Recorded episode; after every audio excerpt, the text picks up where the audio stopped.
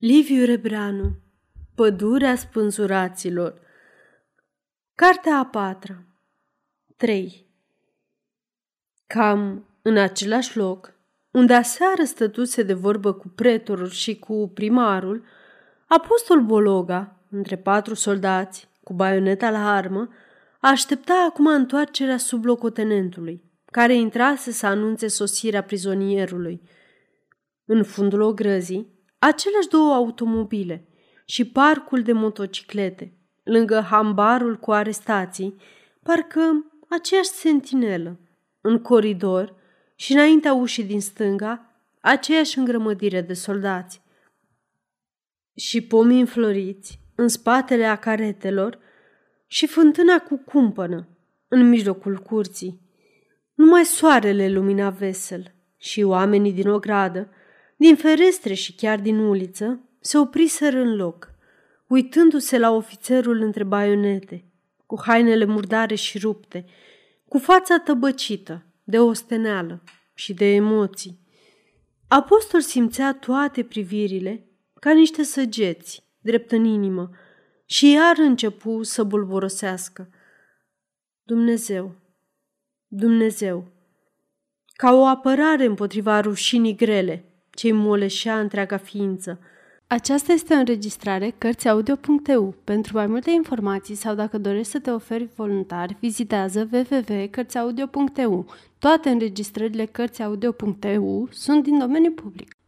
Avea privirile țintite spre vârfurile prunilor înfloriți, ce se înălțau deasupra acoperișurilor din fundul ogrăzii. Și astfel, nu văzu pe groparul Vidor care, ieșind din casa primarului, se apropie cu capul gol, necrezând ochilor, îngrozit. Ce s-a întâmplat, domnule locotenent?" bulbâi groparul la câțiva pași, cu glas plângător. Noi am crezut aseară că te-ai dus acasă, pentru Ilona, și iată că... Vai de mine! Vai ce nenorocire! Da, pentru Ilona, rosti Bologa tresărind, întorcând privirea spre Vidor cu o pâlpâire de bucurie. În aceeași clipă, însă, își aminti că hârtia pe care i-a arătat-o Varga, azi noapte, era hârtia cu pozițiile și se întrebă în gând ce a vrut să zică Varga când i-a arătat-o și de ce i-a arătat tocmai hârtia cu pozițiile. Înapoi, nu-i voie!" bufni un soldat morocănos către groparul care încerca să se mai apropie și care se retrase îndată ca mușcat de șarpe. Printre soldații grămădiți la ușă, a apărut sublocotenentul, făcut semne scorte să înainteze cu prizonierul. Într-o odaie, plină cu mese descris de toate felurile, preturul aștepta nerăbdător. Fusese înștiințat chiar în cursul nopții și pregătise tot pentru accelerarea lucrărilor. În sfârșit, avea un caz excepțional. Își freca mâinile și umbla de aici colo, lovindu-se de colțurile meselor. Pe față, îi juca mulțumire și emoție. La o parte, lângă un birou, ședea plutonierul, cu fața cenușie, frământând între degete un toc cu penița nouă. Când intră Bologa, pretorul se opri în dosul unei mese. Ascultă grav raportul sublocotenentului, luă pachetul cu obiectele prizonierului și îi scăli ceremonios o dovadă de primire. De îndată ce plecă însă sublocotenentul, fața pretorului își recăpătă expresia de satisfacție, încât apostol zâmbi înseninat și cu o încredere frățească. Ei, domnule, zise pretorul cu un glas blajin, întocmai ca ieri, când a sosit Bologa cu automobilul, să procedăm repede și sistematic, să nu pierdem vremea. nu e așa? Scrie plutonier. Dumneata poftim, ia loc. Colea, mai aproape. În vreme ce pretorul dicta plutonierului introducerea obișnuită, Apostol Bologa se așeză pe un scaun, între cele două mese de scris. liniștit și stăpânit numai de un simțământ supărător de rușine. Apoi pretorul citi raportul lui Varga de două ori, dând din cap foarte mulțumit. Desfăcu pachetelul și examină cu mare atenție fiecare lucrușor, zâmbind uneori, ca omul care își vede confirmate presupunerile, crescând astfel în propria ei prețuire. Iar acum te rog să răspunzi scurt, militărește, la întrebările ce ți se vor pune, murmură pretorul, fără să-l privească și continuând cercetarea pieselor de convingere. Apostol, cuprins deodată de o dorință violentă de a-și descărca inima, răspundea grăbit, de-abia stăpânindu-și limba. Încercând la fiecare întrebare să explice pretorului îndemnurile tainice, adânc sufletești. Pretorul însă îl întrerupea mereu, cu întrebări noi, uimitoare, adăugând că pe el îl interesează numai faptele precise, clare, nu explicațiile. Vorbind, apostol se încălzi și îi se aprinse fața, iar în ochi îi se ivi o strălucire stranie. În cele din urmă, întreruperile îl enervară, încât se sculă și îi zise cu glas ascuțit. Domnule capitan, eu nu vreau să ascund nimic, nici o umbră, niciun amănunt care ar putea contribui la limpezirea situației. Din potrivă, vreau să-mi deschid inima, ca în fața unui duhovnic, domnule capitan, să se înțeleagă cum mi s-a zdruncinat echilibrul sufletesc. Nu uita că eu sunt numai judecătorul care dorește să afle adevărul și nici de cum duhovnic, răspunse pretorul cu un surâs rece și puțin bat jocoritor. Deocamdată avem un punct câștigat, încercarea de dezertare, mărturisită, nu-i așa? Bologa mira de surusul lui tăcu. Va să zică mărturisită și recunoscută, urmă pretorul. Motivele? Hmm, sper că vom descoperi și motivele. Încetul cu încetul. Dumneata te rog să-mi dai lucruri concrete, nu echilibre sufletești. În orice caz, numirea juriului unei curți marțiale, recunoaște și dumneata, nu poate fi un motiv de dezertare la inamic, nu-i așa? Dacă conștiința dumitale nu găsea nicio vină acuzaților, rămânea liberă să facă opinie separată. A împărți dreptate sau a pedepsi pe cei vinovați nu e o crimă, ci o datorie pentru orice om. În privința aceasta dumneata, om cu studii înalte, care mâine, poi mâine aveai să joci un rol de seamă în societate, tocmai dumneata trebuia să... Uneori e mai îngrozitor să judeci pe alții decât să fii judecat, zise apostol, parcă i s-ar fi aprins lumina mare în suflet. Da, firește, când cineva... Despre aceasta mai târziu, făcu pretorul, frecându-și iar mâinile. Apoi, luând harta desfășurată și punându-i o sub ochi, adăugă triumfător și mândru. Dar aceasta cum se potrivește cu povestea echilibrului sufletesc?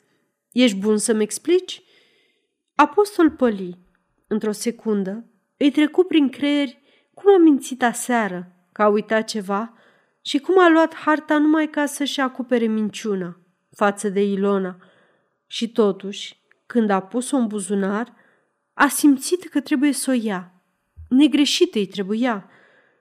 Asta e schița oficială de la serviciul meu, îngână dânsul, uitându-se pe hartă și căutând instinctiv drumul pe unde a vrut să treacă dincolo și locul unde s-a întâlnit cu Varga.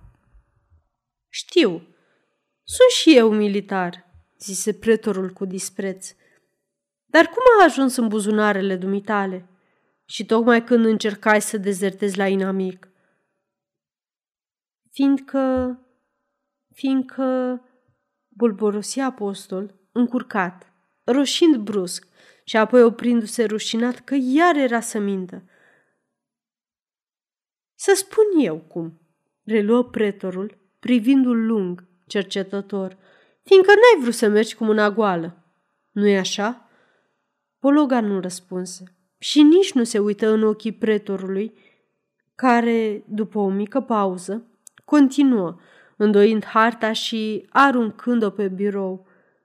Și acum să-ți explic tot eu și motivele cele adevărate pe care dumneata cauți să le acoperi cu basmele echilibrelor sufletești. Mai dinainte de a sosi apostol, pretorul descoperise motivele cele adevărate și interogatoriul urmărea numai confirmarea descoperirii sale. Cei șapte spânzurați, împreună cu cei 12 din Hambar, erau membrii unei vaste organizații de spioni și trădători, cuibăriți în inima diviziei din pricina indolenței generalului care nu l-a ascultat pe dânsul.